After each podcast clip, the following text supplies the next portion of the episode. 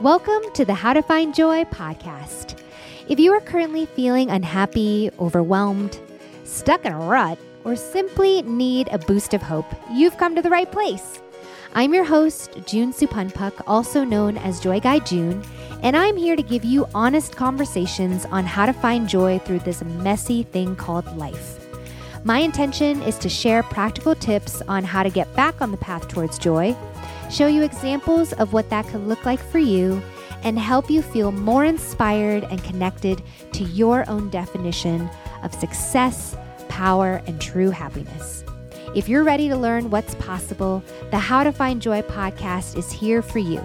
So let's get this party started. Woohoo!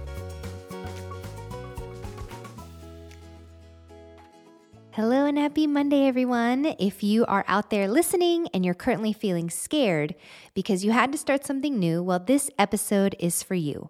I was actually inspired by the fact that I've been doing a lot of new things lately, from moving to a new location, to attempting to learn the drums, to working out with a trainer for the first time, and crying during our first session, not gonna lie, and figuring out how to draw a children's book. I mean, I am all over the place with the things that I'm doing, and I am both loving and at times kind of hating the process.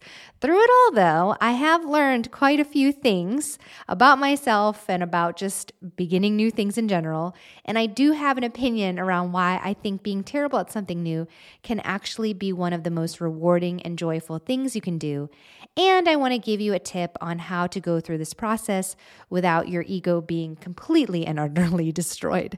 So, you know, as an adult, as an adults. As adults, we tend to grow older and more comfortable in our ways, which can be like a good thing, right? I mean, we know what we like, we better understand who we are, and we stick to what we know. However, I'm starting to see that this is actually where um, joy and fun goes to die. Like the comfort zone of life is where joy and fun goes to die. And unsurprisingly, also where stagnancy, boredom, and feeling stuck thrives. And as your joy guide, I do not want that for you or for me, for any of us. And of course, if you didn't know this already, I am actually a recovering perfectionist. And so my default was to actually try to avoid new things like the plague. Why? Because I personally didn't like to look stupid or feel unprepared. And my ego, oh my gosh, my ego was so stubbornly strong. So if I ever tried to do anything new, my ego would keep me out of harm's way all day and night and it kept me in my comfort zone for the longest time, even when my body was like sounding all kinds of alarms for me to change, get out, start over. But instead, I would stay in situations longer than I ever needed, or I like avoided going after my big dreams because to me, a familiar hell was always way more enticing than an unfamiliar heaven. I mean, does this resonate with you at all? So, I decided recently, though, that I was going to walk my talk as a joy guide and just let my curiosity lead the way. And what I found on the other side of it all was that I all I wanted to do was try new things that I've always wanted to try and actually follow through on them. And I feel like as adults, we kind of have responsibilities, we have things to do, we have things we want to do, but there's always an excuse, right? Oh, I don't want to start that new thing because will it fit in my work schedule? Or uh, I don't know, I don't think I have time for that, or whatever excuses that we make, you know, I have made them too. And what I believe as a joy guide and a joy seeker is that in order to experience the fun in life, you actually kind of have to go out there and follow through and go after it and go do it instead of just like sit there, gab, gab, gabbing about it and not actually like trying it out. So, this led me to signing up and saying yes to a bunch of things that I listed earlier on that make me excited, but simultaneously terrified and very uncomfortable. And, you know, it led me to ultimately discovering this tip that I think will immediately help you enjoy the process if you are doing something new. So, you know, going into new things what I realized that I was doing was this thing called Shoshin. Shoshin is Japanese for beginner's mind and it comes from Zen Buddhism. And if I had to paraphrase it, Shoshin is a word that refers to being open and to being eager to learning new things without any expectations or like preconceived notions so that you can actually come in with fresh eyes and a new perspective. And when I was doing my drum lesson, I God, I wish I could have videotaped myself. I was really going into it with Shoshin without realizing it because I actually let my inner child, baby June, right, choose that activity for me. It was a, a, very easy choice because I've wanted to learn how to play the drums since elementary school. And what do innocent children naturally do? You know, like that question, like, what do you want to be when you grow up? Those children name all kinds of things, right? There's limitless potential. No answer is wrong. But as adults, we're like, eh, I don't know. There's a lot that we can't do. but in this instance of actually signing up for these drum lessons, I realized I was in full body Shoshin because I was letting my inner child lead the way. And so I ended up entering the studio and instead of kind of sitting at the drum set thinking, dang it, I can't even rub my belly and pat my head at the same time. How the hell do I think I'm going to have the coordination to play the freaking drums? Or like on the other extreme, you know, thinking, oh, you know, I was on a step team and have good hand eye coordination. I, I think this will be easy peasy. You know, like, no, none of that. Instead, I actually went into the drum lesson so oogly eyed. I like took pictures of the drum set itself. I was so excited to touch the sticks and throw them around and twirl them in my fingers.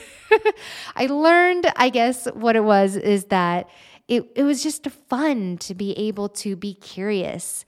And as the teacher was telling me all the different names of the different types of um, parts of the drum that, you know, I wasn't thinking, oh, I have to memorize that. I was just repeating it and saying it playfully and and just allowing myself and my muscle memory or my body to lead the way and my mind to kind of take a break. And something really fun and curious happened because obviously the point of Shoshin is to kind of let go of the mind and it becomes kind of a meditative space to have beginner's mind because you go into it's meant to kind of lead you into a flow and a state at which you are so open hearted and free minded that you just are able to be.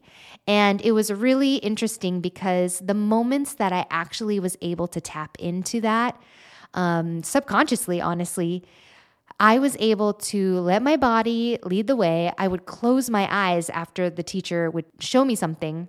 And I found that when I closed my eyes and let my brain stop and just let my hands and my feet do its thing, was actually really good. I was so proud of myself. And then the second I started thinking like number of steps or hand, foot, hand, foot, or whatever it was, and my mind started coming in, I would mess up immediately, just immediately. And I'd get frustrated and I'd be like upset at myself. And then I'd have to start all over again with Shoshin and be like, no, June, you've got this. This is your first time doing this. It's actually really fun. You love doing new things. Just let it go and try again. And I really had to let go of this incessant inner voice that kept trying to tell me, like, you suck, or stop doing this, you're embarrassing yourself.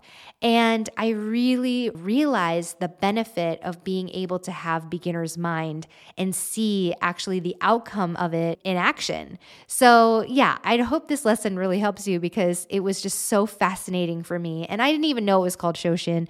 I actually looked up what does it feel like to be a beginner or free thinking, and beginner's mind and Shoshin came up. So, it's actually kind of a new concept to me too, but I was naturally doing it. And, you know, if you're thinking and listening to this and realizing, well, June, I don't know how to do this. Like, this sounds fun and all, but I struggle with emptying my mind and being open. I am going to include in the show notes this great meditation I found, and it's a Shoshin meditation. It's a YouTube video created by somebody called Soothing Pod, and they're not my sponsor or anything. I just really like the music and I enjoy their explanation of beginner's mind. So I have attached that in the show notes, and I just want to say if you are going through something new, you know, give yourself a break. whatever it is, whether it's like a new relationship or learning um, a new instrument like me or moving to a new town, whatever it is that's new, allow yourself to ease up and really just embrace the present moment of being in your body in this new space and just letting your judgments go. Like, get those out of there. Don't don't have your expectations and judgments come into the chat. Like let those leave, you know, and allow yourself to really embrace the joy of having a beginner's mind. And hopefully that will help you through the struggle, especially if you are kind of scared and terrified of starting something new. In any case, I hope this episode is really supportive for you as you embark on new and exciting beginnings. And remember that with a little Shoshin, fun and joy are just right around the corner. As always, if you found the How to Find Joy podcast helpful, please be sure to share with your loved ones or leave a review. And if you're looking for more information about each episode, our guests, or any resources we mentioned, you can easily find them all below in the show notes. If you'd like more content, you can follow me at Joy Guide June on Instagram, TikTok, and in the near future, YouTube. And if you're ready to tap into your magical gifts and start living your highest potential, you can also do one on one private coaching with me. Learn more about my Joy Guidance program on my website at www.joyguidejune.com.